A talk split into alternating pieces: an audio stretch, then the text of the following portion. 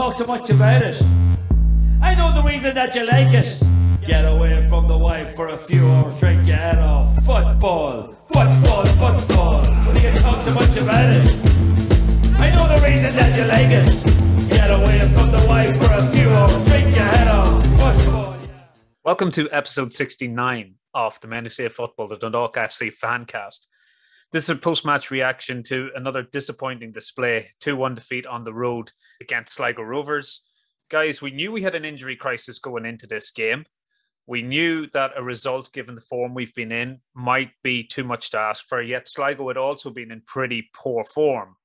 And we began the game brightly.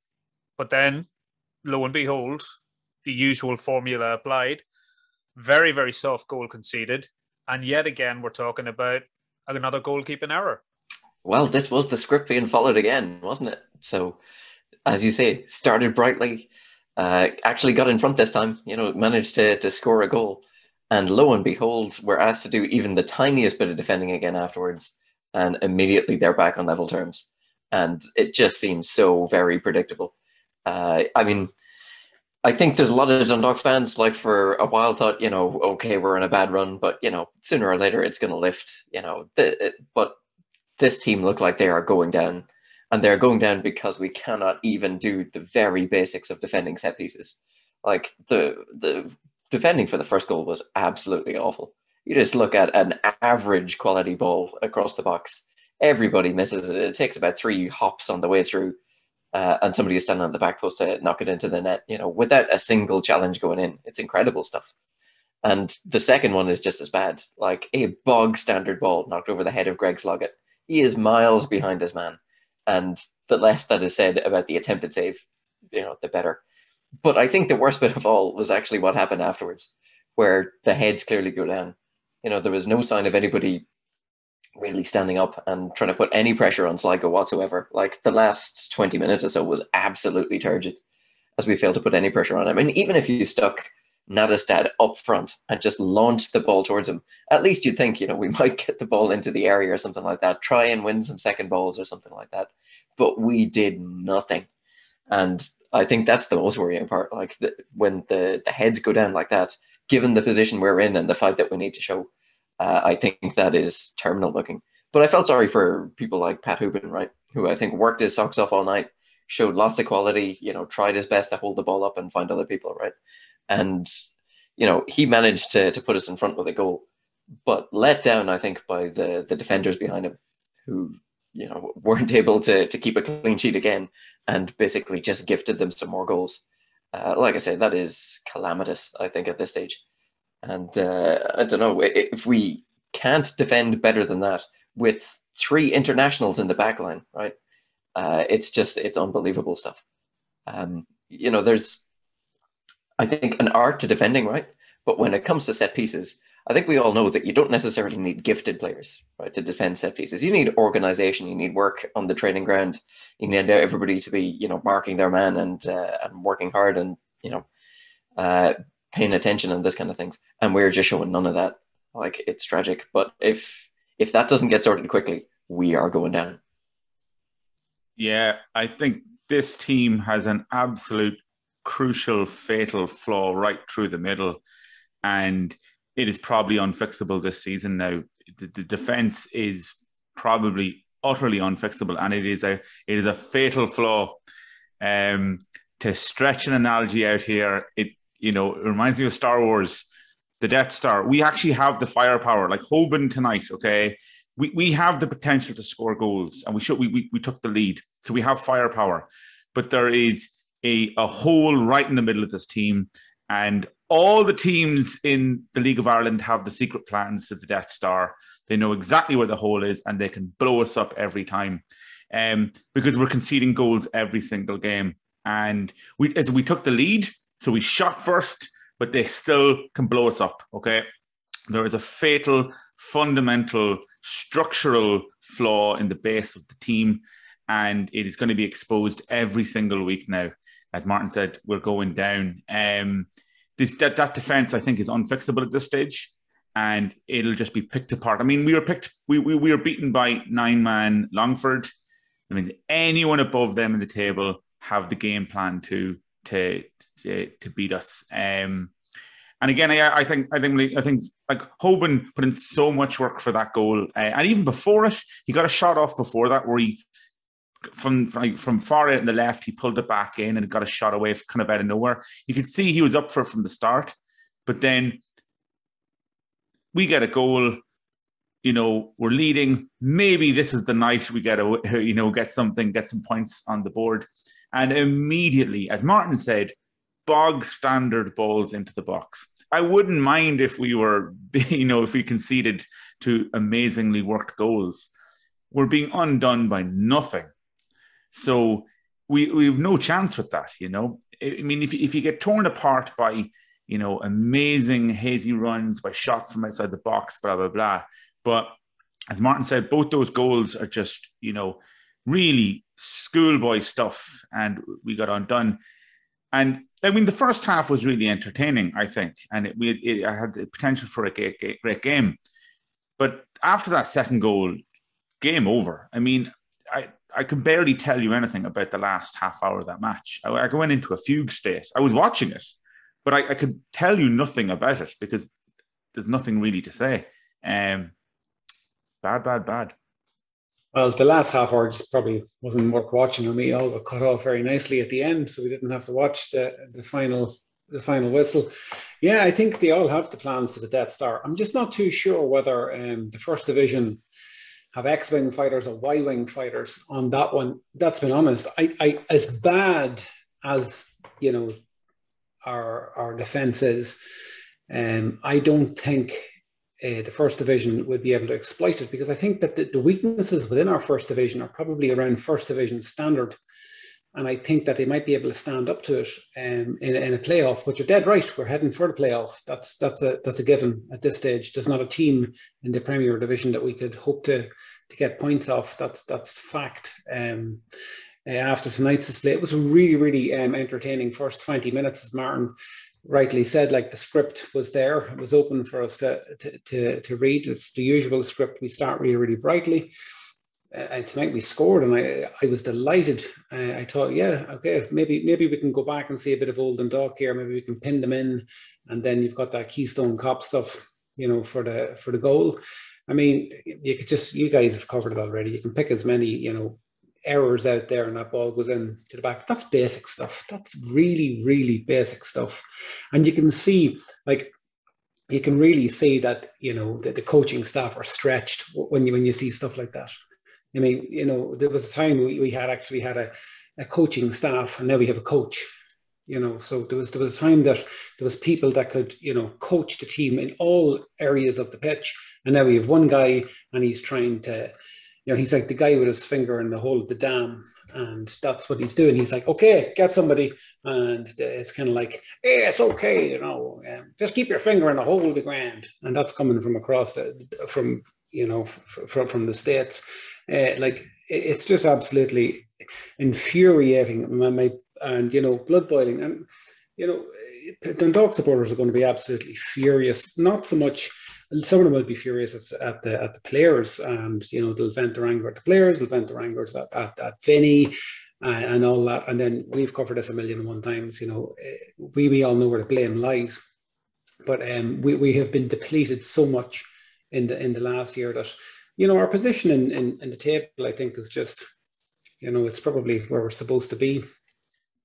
That's these are full of the metaphors tonight, and, and good luck to you what I can't get around is right. If we take the Death Star one for a while, it's not some tiny vent that you've kind of got to be Luke Skywalker to blow up. This is a vast, yawning football field size gap that anybody can hit.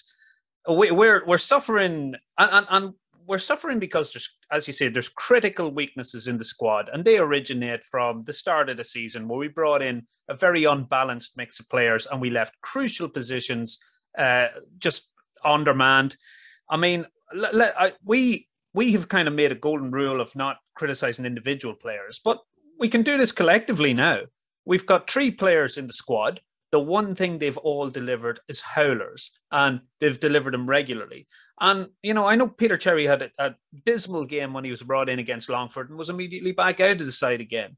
But looking at tonight, you have to begin to wonder after the last two performances, is it time to give him a go again? But no matter who we put between the sticks, it looks like there's crucial errors in all of them. And our team doesn't have the confidence, nor is it racking up the amount of goals to be able to afford to give away two goals per game for bloody absolutely no pressure. It's almost as if we start minus two because there's two soft goals usually coming along in every game we play against pretty much anybody. Now, we can't just blame the goalkeepers. Like we had another howler today. When that second goal, when, when Abibi got the hand to it, I thought, oh, well, he saved that. He's eased that over the bar.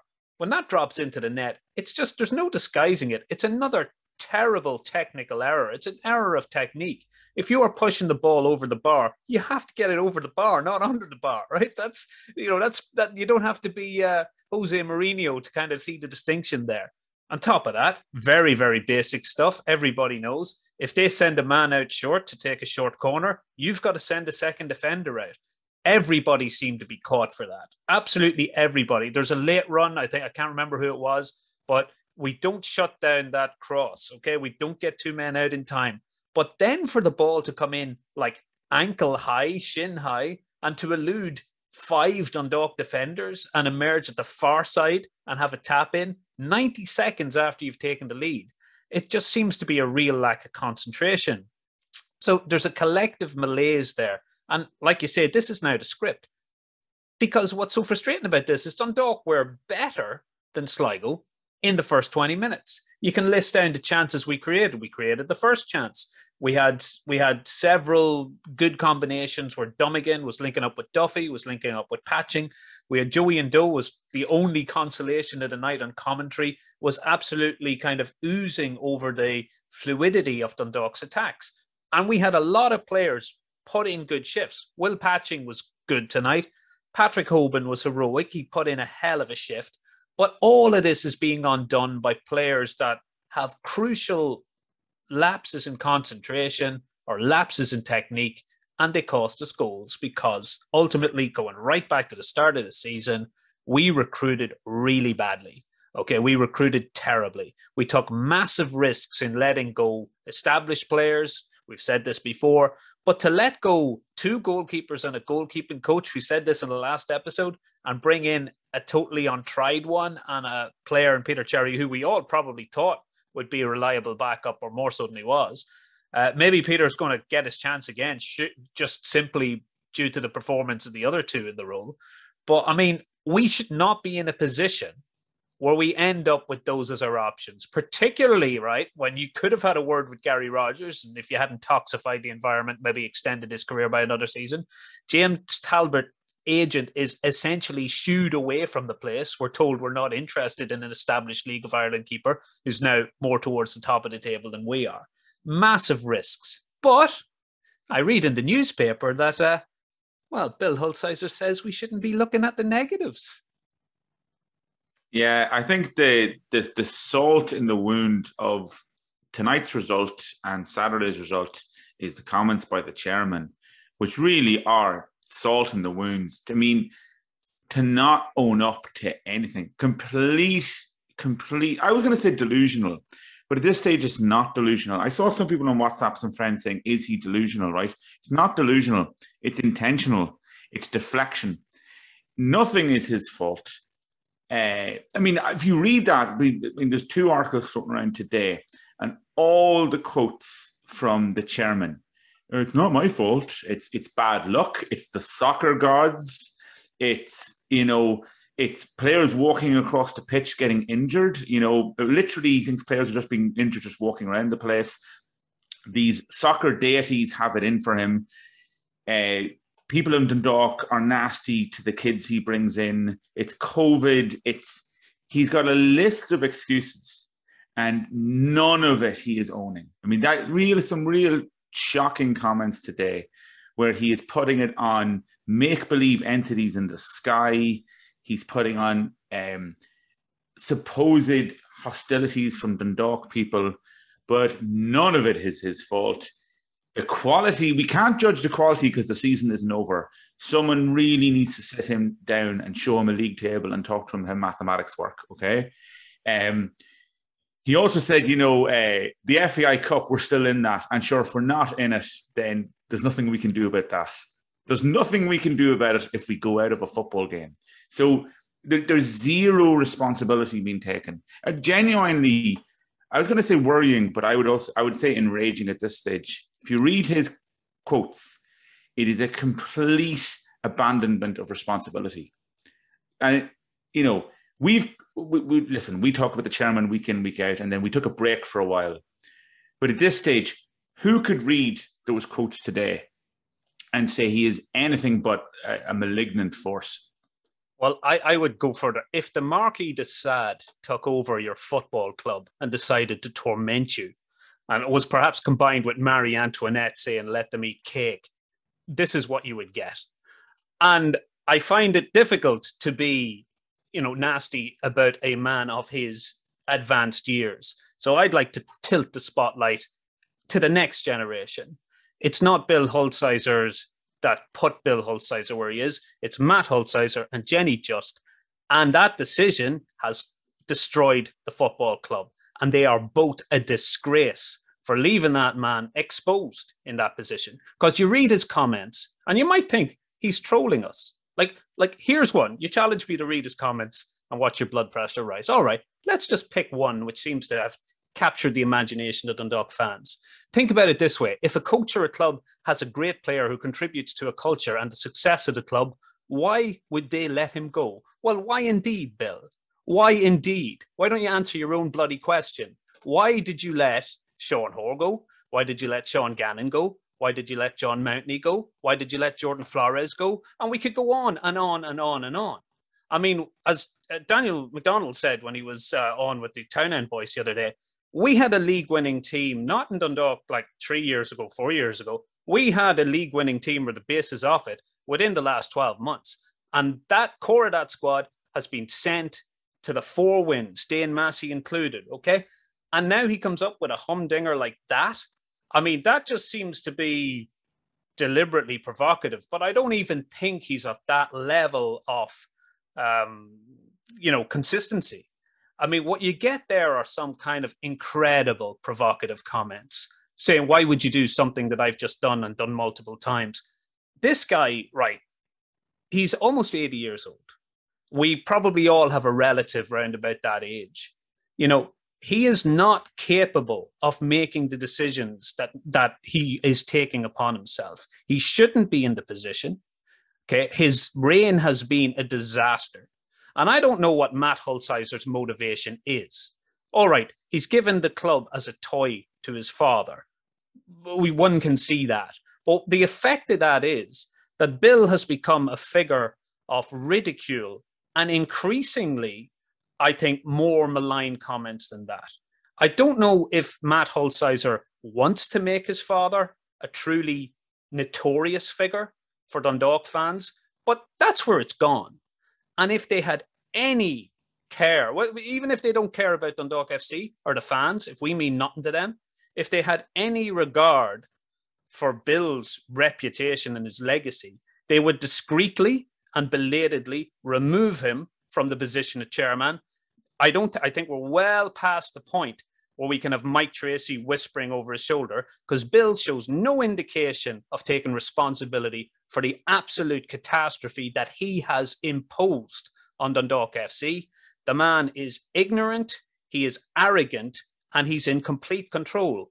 Only two people can get him out Matt Hulsizer and Jenny Just, and it's high time they did it. I have a hard time I guess ascribing to malice, you know, uh, the the kinds of things that Bill has said because his comments are just so obviously at odds with reality that you know I find it hard to believe that he can be doing that in a sort of trolling fashion to try and annoy the people of the Dundalk, right? Uh, I, I genuinely think he believes this stuff, uh, and it's just uh, completely insane. Uh, I mean, the idea that you cannot judge the season yet because it's not over. We are ninth in the table, okay? You know, just take a quick look in the newspaper and you can see what's going on. Uh, and the idea that he's going to have stats guru Mike Tracy in to try and help him see where we can do better, you know, I don't think Mike is going to have a big job in his hands to say we've only got three players signed up for next season, and that might be a problem, right? That you cannot just field three players in the team. uh, Bill, maybe you should uh, try and address this, right?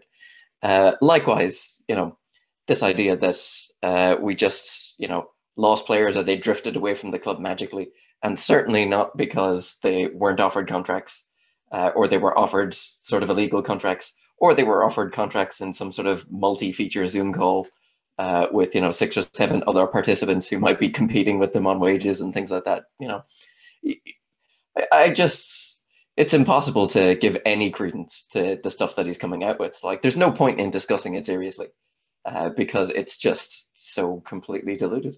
Come, come, comrades. Perhaps you're being too negative. If we read uh, one of his quotes from another article, he's saying that we're not mathematically eliminated from finishing third. I think we might be after tonight.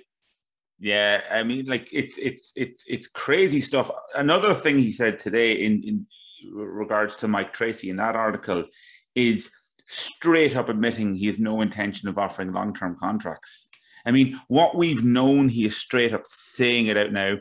He said he wouldn't offer a long term contract to a 27 year old. Like, like a 27 year old has a Zimmer frame and is being sent to the glue factory. I mean, footballers traditionally, you know, you know, hit their peak around that age. And he said, I wouldn't offer a full time, a long term contract to a 27 year old. Like these players are crumbling before him.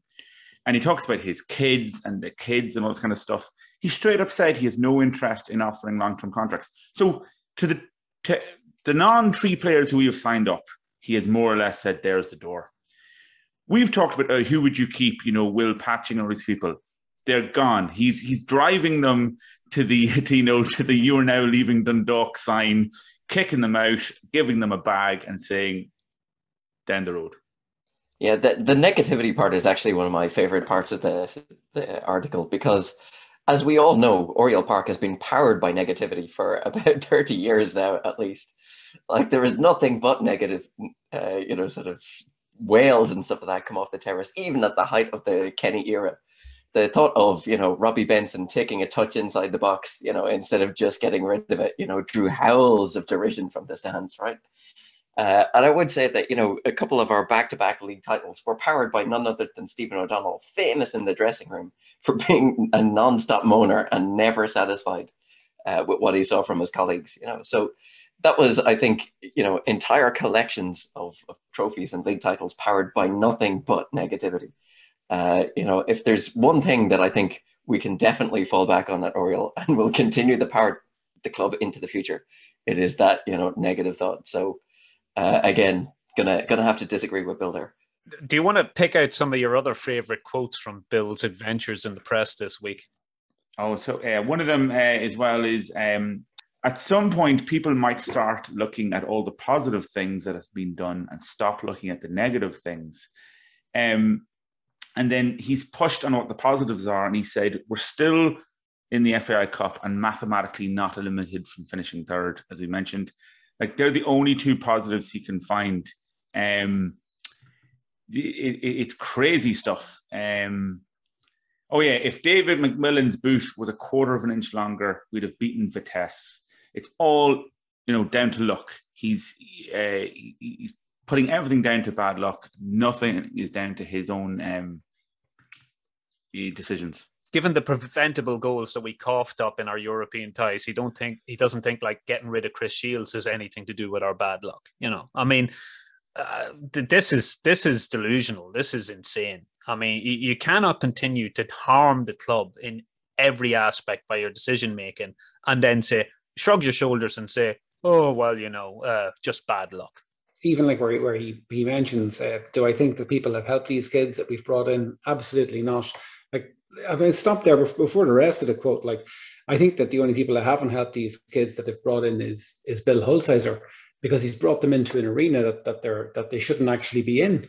So like he, he's brought these these kids, these kids, whoever they are, and he goes on, you know, to say that they've brought their families here or they've walked away from their families, they've come to a strange place, and basically he's saying that that, that they've, they've obviously there's nothing been allowed because of COVID and then try to support them and berating them. Like, I mean, I, I don't think uh, like uh, the players have been berated around and around Dundalk or been abused around Dundalk or anything like that. Like all we're just saying, stating, and I mean, I'm not talking for, about everybody in Dundalk, but I'm talking uh, about myself. And I, all I've ever said is that you know these players that that that Bill has brought in are not to the same standard as the players that he's let go. I mean, I'm sorry to say it, that's just a fact. You know, some people are better than other people when it comes to playing sport and comes to playing football. And this is just a case about it. You know, I mean, like it's his fault, not you know, uh, or not these players' fault. It's his fault. Look, I mean, there are there have been moments in the past where particular players received, you know, withering abuse from fans, and you would cringe to hear it, and it was always horrible. And that I'm not aware that that has happened, and I've been at as many games as you know COVID regulations permit, and you know we, we kind of know the voice of the fans. They have not turned on even the lowest and worst performing individual because I think they know that there are certain players at the club who should not be at the club. I mean, guys who, you know, we haven't named names, we haven't pointed the finger at them, but guys who simply aren't at League of Ireland level. And Bill has brought them in for a year and then he's brought them back again and then he sent them out on loan and they're still hanging around as registered players on the club. And this is why we have a squad of 30 players because we have half a dozen players who are just there as pet projects for Bill. Now, nobody is blaming those guys. Nobody is sapping their morale. They haven't had a crowd get on their back. You know, even players that we all know have had really eye watering you know, signing on fees and extremely high wages and haven't done a tap, the fans have never turned on them. You know, yeah, the, only the only incident you can point to was the ironic cheer when Zahibo was substituted. If that's the worst abuse coming from the stand, an ironic cheer, and it was a bit kind of a tongue in cheek, hey, if that's the level of abuse we're talking about, then Bill Hulsizer has not seen League of Ireland abuse before, you know? Um, and I, I think at the point, I mean, we've all been to games this season, and really, you'd actually say that the, the fans in a way have been restrained in in in, in you know in their vocalization. Um, and I think Damien made a really good point there as well, which is to say he's talking about bringing in these kids, but you wouldn't have to have br- bring in these players if we hadn't have gotten rid of players. We had a perfectly serviceable team which was dismantled, also, by the way, he's talking about in those are in those quotes, he's talking about the kids from the Faroe Islands and the kids from Latvia. Now, if he's talking who we're talking about there, are we referring to them as kids? International players are these, you know, oh shucks, little kids, you know, coming in off a bus at the bus station and not knowing where they are. Come on. I mean, yes, they're in an unfamiliar country during a pandemic. Yes, they're coming into a situation by the way, of his making, which is probably not an easy situation to settle into. But he's naming countries like the Faroe Islands and Latvia. If that's the kids he's on about, then again he's deflecting a lot. He's, he's it's all look. The Dundalk fans are being horrible to these innocent kids, which is a complete attempt. It's, I mean, it's gaslighting. It is. It's gaslight. He's gaslighting the Dundalk fans by accusing us of this abusive behaviour. Because as we said, is not there. Um, and it, it's a total deflection uh, because he's he's he's attempting to deflect from his own mismanagement, which, as you said, I mean, he's been put in a situation that he shouldn't be in. I think I think another one of my um, my favorite quotes, if we're going to go through these ones from from Bill this week, is where he's talking about um, so Mike Tracy, I'm bringing Mike Tracy back into the fold on consultancy one. He says, uh, Bill confirmed uh, to the Argus on Thursday that Tracy will have a big say in the setup for next next season. So I call that as alligator turd because that's exactly what that is. Mike Tracy won't have anything to do with any decisions that, that are going to be made at Dundalk FC because I'll tell you why.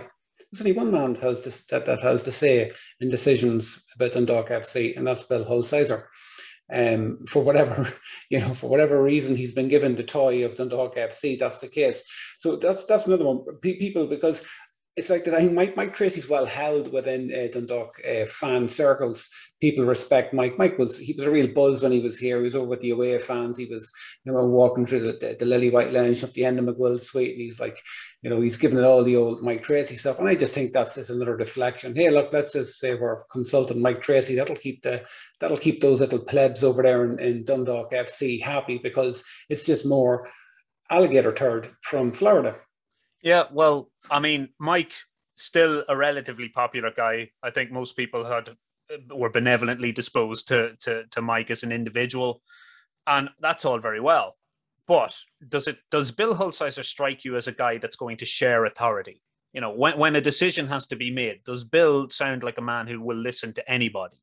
If you disagree with Bill, you end up outside of Dundalk FC, and that's happened to you know a lot of people now, including Vinny Perth, when he disagreed with Bill that was really what precipitated his exit first time round. And it's been calamity after calamity ever since. And of course, Bill is never responsible. It's always, you know, some other elemental force has conspired against them. But let's enter the mind of Bill Hulsizer for a minute. Oh yeah, fans, we haven't done our bit. We've really let the side down. We haven't supported the players in the right way. And perhaps if we had pom poms out, maybe you know one of the kids would have scored 15 goals from midfield this season and would be a shoe in for the Golden Boot and Player of the Year. Um, okay, that's his theory. I don't think many Dundalk FC fans will agree with that. But there is a, a long term risk here after the Longford game, I'm in a kind of couple of WhatsApp groups along with yourselves that are mostly related to Dundalk FC fans. And I was saying, well, what do you think? See the game, see the game. And I was getting a lot from very, very hardcore fans that would usually be home and away, traveling supporters, go to our European trips. And they were saying, uh, just caught the last 20 minutes. No, not watching it. No, blah, blah, blah.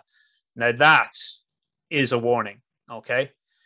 I think the supporters club, you know, it's now formed. The first meeting, or it's had a few meetings with the club. It's probably realizing now that you know this guy has consolidated power. He's got he's got a kind of tiny board, like a rump board, a little board that he basically seems to be the dominant voice on. Well, the fans have asked for a seat at the board. They've been told no, which you know once again seats at the board are not handed out by pe- by people who control the board. So the fans you know, we're, we we may be in the supporters club, but really the list of items to be discussed there were sort of match day experience and this sort of the micro stuff. We we we don't really have a say in the major stuff. Like for example, the crucial thing of getting Bill out of the club because you know we talked about this. We talked about a lot. We talked about was his regime salvageable? Um, could Bill perhaps be put back in his box? Could the director of football insulate the dressing room from his influence?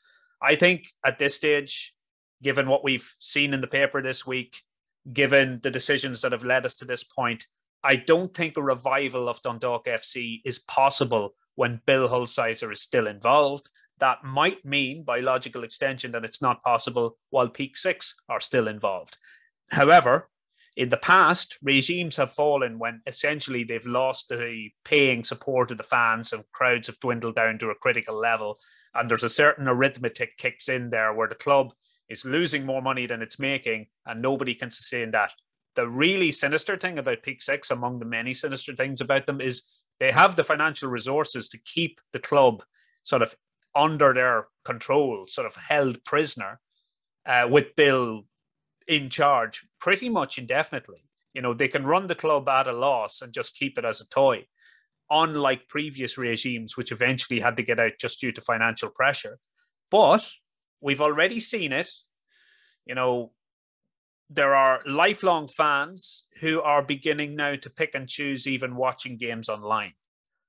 And it will be interesting to see, you know, if this is to be the future blueprint, that everything is fine. I'm doing everything right. And you know what? If there's a problem, maybe it's fans being negative. Well, it'd be interesting to see what season ticket sales are like for next season. Yeah, definitely. I mean, people with like the LOI TV pass and you can watch any game, choosing not to watch a game. And I mean, that's like not even about not supporting the team because the team doesn't know if you're watching or not. Like, it's one thing not to go to a home game and get behind the team in a time of crisis. But like people just deciding on a Saturday night, I would rather do something else than watch Dundalk FC, um, and you've paid for it already. That's telling you something. You know, it's people saying, I'm going to do something else with my time. It's not worth my time. Um, that is definitely, yeah, it's it's entering into kind of existential crisis stuff for the club because you you might not get people back. And it's one thing to talk about, you know, uh, plastic fans, glory hunters, fans who are only there when times are good. But you could also see people not willing to want to be part of a project, which is this vanity project. You, you might love Dundalk FC, but at some stage you might have to step away and say, I'm not going to give my money to a project, which is this disgusting vanity project uh, for basically billionaires in Chicago. Um, who have just taken something that we love and just handed it away. You know, you could see people saying, I'm, I'm no longer invested in this. Um, and it goes, I mean, how do you stop that? You said he's consolidated his power. I mean, with no attempt, there's nothing we can do at the moment to wrest control of that. So people will, I suppose, exercise the only control they have, which is simply their attention. And their attention will turn away from the games. And next season, when you really will need that attention, that that that could be like very, very, you know, very grim territory. Just to end on a positive note there. But more seriously, and I know I said earlier on that I think that we have a little bit more guile than the teams in the first division, and I think that we, we probably won't lose the playoff. And that's the way I'm talking about it. I don't think that we're anywhere else but the playoff um, going on the performances. Um, if we, I, if I was to take a step beyond, that and say, okay, we're in the first division next season, that actually might suit Mr. Bill Hulsizer to have us down there in the first division because he can really do the old, you know, the cat and mouse thing, with where, or he can kind of like bring in, you know, the kids, the kids that that are, are certainly not, you know, Premier Division standard and are first division standard, and maybe they're not even first division standard, and you know, just have a bit of a, a bit of fun with the club. Uh, what can we do? Absolutely nothing, because it doesn't matter. Yeah, I, I think as Ken pointed earlier on, when you have somebody who's so arrogant and, and, and delusional, like there's, there's there's no way to get them out of power because you know they're so used to power.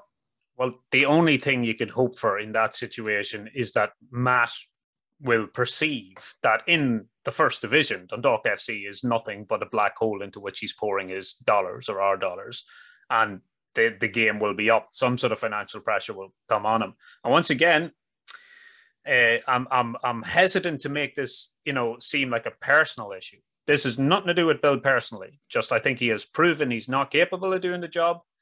He and it's simply on decisions and the outcome of those decisions. If he was in a paid position as an employee that had been hired to run the club, he'd be sacked on the basis of his performance. I don't believe he should be there. Only two people can get him out Matt and Jenny. They should get him out.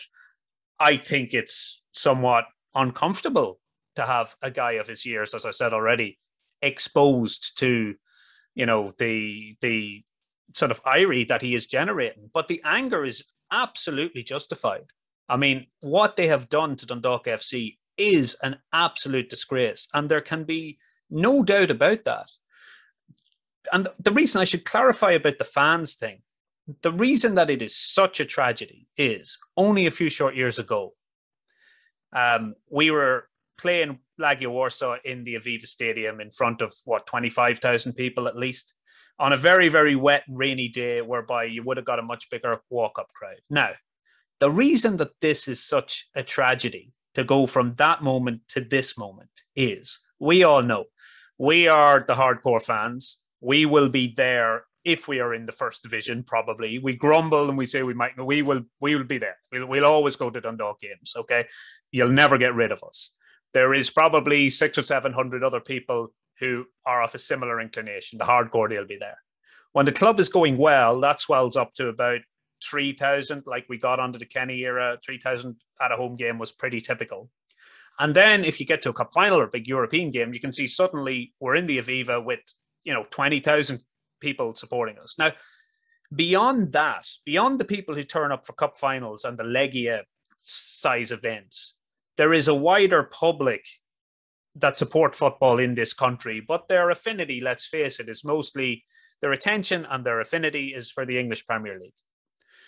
Now, in 2016, we were on the verge of breaking through to those people. And I often look back at the Legia home game and think, if only we kind of had got a goal in that. Like, I mean, if we had had the second leg performance in the first leg and got a home crowd giving them something to cheer, because it was a good performance. It was a decent result. Bit disappointing to concede the second, but we were competitive throughout, and the game ticked into its final quarter, and we were still well in it.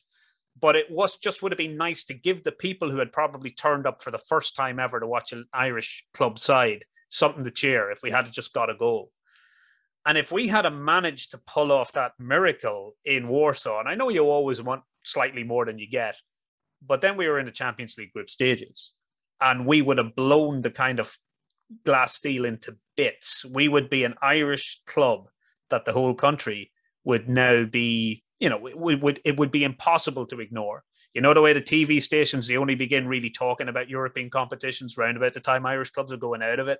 Well, Dundalk would have been in those trailers. We would have been playing Real Madrid. We would have been in the Virgin Media TV kind of trailers alongside the Ronaldos and the Benzemas and all of that sort of stuff we were on the verge of that with a tiny budget, an inspirational manager, and essentially 13 players. Our budget this year is way more than it was in 2016. Yet it has been spent with such idiocy that we are now, Damien Kenny is talking on this podcast about our probability of winning a relegation promotion playoff okay? Perhaps against Bray Wanderers, not Real Madrid, right? That is some calamity to have, you know, that is some degeneration. That is some legacy of failure. And it rests on the shoulders of Matt Hulsizer for the way in which he has essentially you know, allowed this club to be misrun as the personal fiefdom of an elderly man who doesn't have a clue. But then again, maybe I shouldn't be so negative. Let's go to the Twitter machine for some positivity. okay. That's where we're going to get us. That's where Shall we're going to get us. As we usually do, we kind of put it out on Twitter. What did you make of tonight's events, both on the field and off the field? Don Dalgan, the ever reliable, came in and said, Bill in his bunker watching endless reruns of Moneyball as DFB spiral towards first division and given current form highly likely cup exit. The nightmare continues. This season, watching DFC matches is like being forced to repeatedly watch the eye scene from Un Chien Andalou. The surrealists among our listeners will kind of understand that reference. Otherwise, you can look it up on, on YouTube. Uh, we have another response on Twitter that says, uh, It's the flashes where we're capable that are so frustrating. Why can't you just do that for the whole game? Plus, we've lost the ability we once had to keep our heads up when we concede. Now, that is a point. I mean, what's frustrating is tonight's performance, there was enough quality in it to get a result, at least a draw. It's it's it's the frustrating element of perhaps having seven, eight, nine really good players, but then one's capable of absolutely crucial mistakes. It, just underlines the value of goalkeepers, defenders. You know, if if you've got players in those positions who are capable of making critical errors and do so regularly, it totally undermines the Herculean efforts of players like Patrick Hoban, who, who, kind of once again led the line with all the energy and commitment that he did. And it just really, really is sad now that that guy hasn't been secured for you know, uh, like I don't know what they're waiting to see from Patrick Hoban to to work out that he's a player that's worth keeping, and to to even contemplate the effort he expended tonight being expended in somebody else's colours next season. It just you know adds to the air of gloom. Rory Gilson said, in fairness, there was a bit of fight and a better performance, but you cannot play week in, week out with a centre half who strolls about the place and a keeper who has not the slightest clue what they are at. Vinny is picking them, and I just don't get it. Well, look, I mean, you know, what other options does Who he else have? can he pick? Yeah, we've got three keepers, all of whom have delivered howlers. We've got very few options at centre half. Apparently, Andy Boyle is carrying injuries for months. You know, Sean Hoare was let go. Uh, Brian Gartland ACL injury. So that leaves you very short. I mean, but what's so frustrating is we didn't need to to to, to strengthen at centre half. Vinny Perth had the confidence to put out Daniel Cleary and Sean Hoare as the two centre halves against Qarabağ, right? In in a Champions League game several years ago. They're now more experienced players. Okay, they, to me, they were the future centre half partnership of Dundalk FC until Bill Hulsizer decided to give Sean Hoare away. Uh, Kevin Mullen, who was heroically on the road tonight, says the coffee machine is turned off in Manor Hamilton for the drive home, which sums up the night. We started brightly as usual, two soft goals, killed the momentum. We faded badly in the second half. Same problems with the goals. Keeper has been the Achilles heel all year. Well, like Joseph N'Do actually said tonight, he goes, hey, Dundalk have, have certainly have no problem with, um, with quality, but have a big problem with confidence. And I think he said that early on. Uh, he said that in, in in the first half, and that kind of sums the, the whole thing up. Like, like we have we've seen tonight the flashes of you know of quality within the that eleven, but it seems that when you know the inevitable mistakes happen within the defence and between the sticks, the heads just go down and they can't get up. It's it's almost as if like it's like it doesn't matter how hard we try out here to score there's going to be a leak back there. What is the point? Let's, you know what I mean? It, that's what it just seems like. I know that doesn't sound very professional, but it seems to, to be something like that. I have to say, by the way, Joseph N'Do was the only highlight of tonight. Um, he was brilliant. If we, I, I, tell you one thing, if we got him on this podcast, he could probably convince us that Bill Hulsizer is a good chairman. um,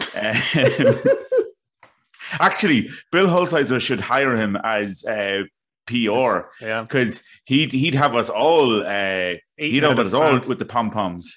Yeah, I mean, I, I, I do have to say there is there is a certain joy to Joseph N'Do's commentary, uh, which uh, you know was the silver lining to what was a pretty grim night. That this talent should not be limited to Sligo streaming alone. You know, I think he should be. He, he, there are there are higher things for Joseph N'Do. Uh, Bill Hulsizer spokesperson, I think he, it'd be a waste of his talent Give us mm. a flawless exit here.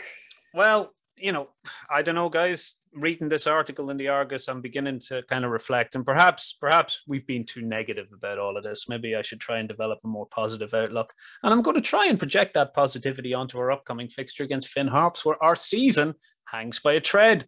Remember, it might seem grim when you're in the relegation zone, but we are only two games away from Europe and another FAI Cup win. However, given tonight's performance, how positive are you about our chances in Ballybofey?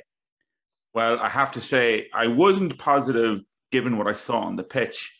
But when I read the comments from our chairman, I'm suddenly infused with a level of positivity. Um, and I'm actually going to put aside my negativity. And um, um, I think we've a cracking chance. I mean, the season is definitely recoverable. And it, it's all go from here. So we're going to push on and um, we're gonna we're gonna uh, beat the odds. I'm a bit worried that without uh, Joey N'Do to lift the music, uh, the mood on uh, on Friday night, it might not be as positive. So uh, I don't know. We're gonna have to, I think, go for another endurance factor. Uh, I think that a way to Finn Harps in Belly Buffet is often sort of characterized by trying to, you know, sort of work through it uh, and hope that you come out on the other side with a result. Uh, like we definitely can, but uh, I, I, don't know. I think it's probably going to take more than three days on the training ground trying to fix that defense before uh, I think I start to get optimistic about the next few results. I don't think I don't think there's any reason why we can't beat them other than our form. So um, I mean, yeah, let's let's be positive about this, and let's hope that we can that we we can put them out of the cup and march on. Like it's it's a peculiar one because I know that, that Ollie Horgan will show the utmost respect to the Dundalk team uh, coming, but he he'll be he'll be at us from from from the from the kickoff. So, I mean, it's going. I think it'll be an interesting game because the reason why it's going to be an interesting game is for two factors. One, it's a cup tie, and two, it's because it's a lower half of the table clash with two teams that are pitted against each other and probably at the same quality. So let's go. Well, I am going to be positive about this one. I'll tell you why. Because there's no reason not to be. I'm going to I'm going to try and convince myself that with players like Michael Duffy and Patrick Hoban and Sam Stanton and and the quality we saw from like Will Patching and Cameron Dummigan. I mean, these guys, right? I would still not swap too many players from the Finn Harp squad for the players in our squad. Yes, we have crucial weaknesses in particular areas. Hopefully, I think Dan Cleary's clear, clear to he served a suspension now, so he should be available again. Maybe that will shore up our defense. The bottom line is okay, however ravaged we are by injury and lack of confidence and all the chaos that has you know created this horrible atmosphere um, which you know was players thinking about their next move and all that uncertainty this is the fai cup and we have seen a miraculous transformation when we were in european cup competition uh, the cup means a lot it is our last shot at salvaging the season if that isn't a motivation for these guys, I don't know what is. We still have enough of the old guard and quality players to win this game. On paper, we're more than a match for Finn Harps. All we need to do is avoid self inflicted catastrophic errors. Now, I don't know whether Vinny Perth is going to spin the selection wheel on the goalkeeper again, but I know with Daniel Cleary available, perhaps you've got some way to kind of solidify the defense so that that isn't such an issue anymore. But it's basically it's our season now is coming down to this 90 minutes on Friday. If Vinny can get the lads focused and get them to play to their potential, if those players play, they still beat pretty much anybody else, particularly a team that's still only three places above us in the table in a in a pretty mediocre season. We can win it. I'm going to back us and say we will win it. There, there you go, Bill. That's me being positive. On that note of positivity, after perhaps our rantiest episode since uh, Jim Magilton threatened to hire Jimmy McGuinness as our manager, um, I think we'll wrap it up there for tonight, lads. Um, we'll be back on Friday night to discuss how we've gotten on on hopefully what will be a march to our return to the cup final in Lansdowne Road. Fingers crossed.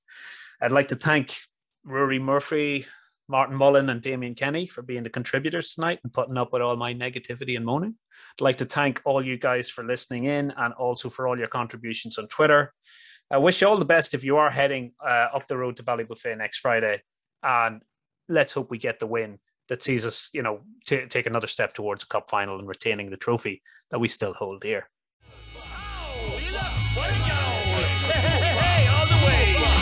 For the man. The face of football. The face of football. The face of football.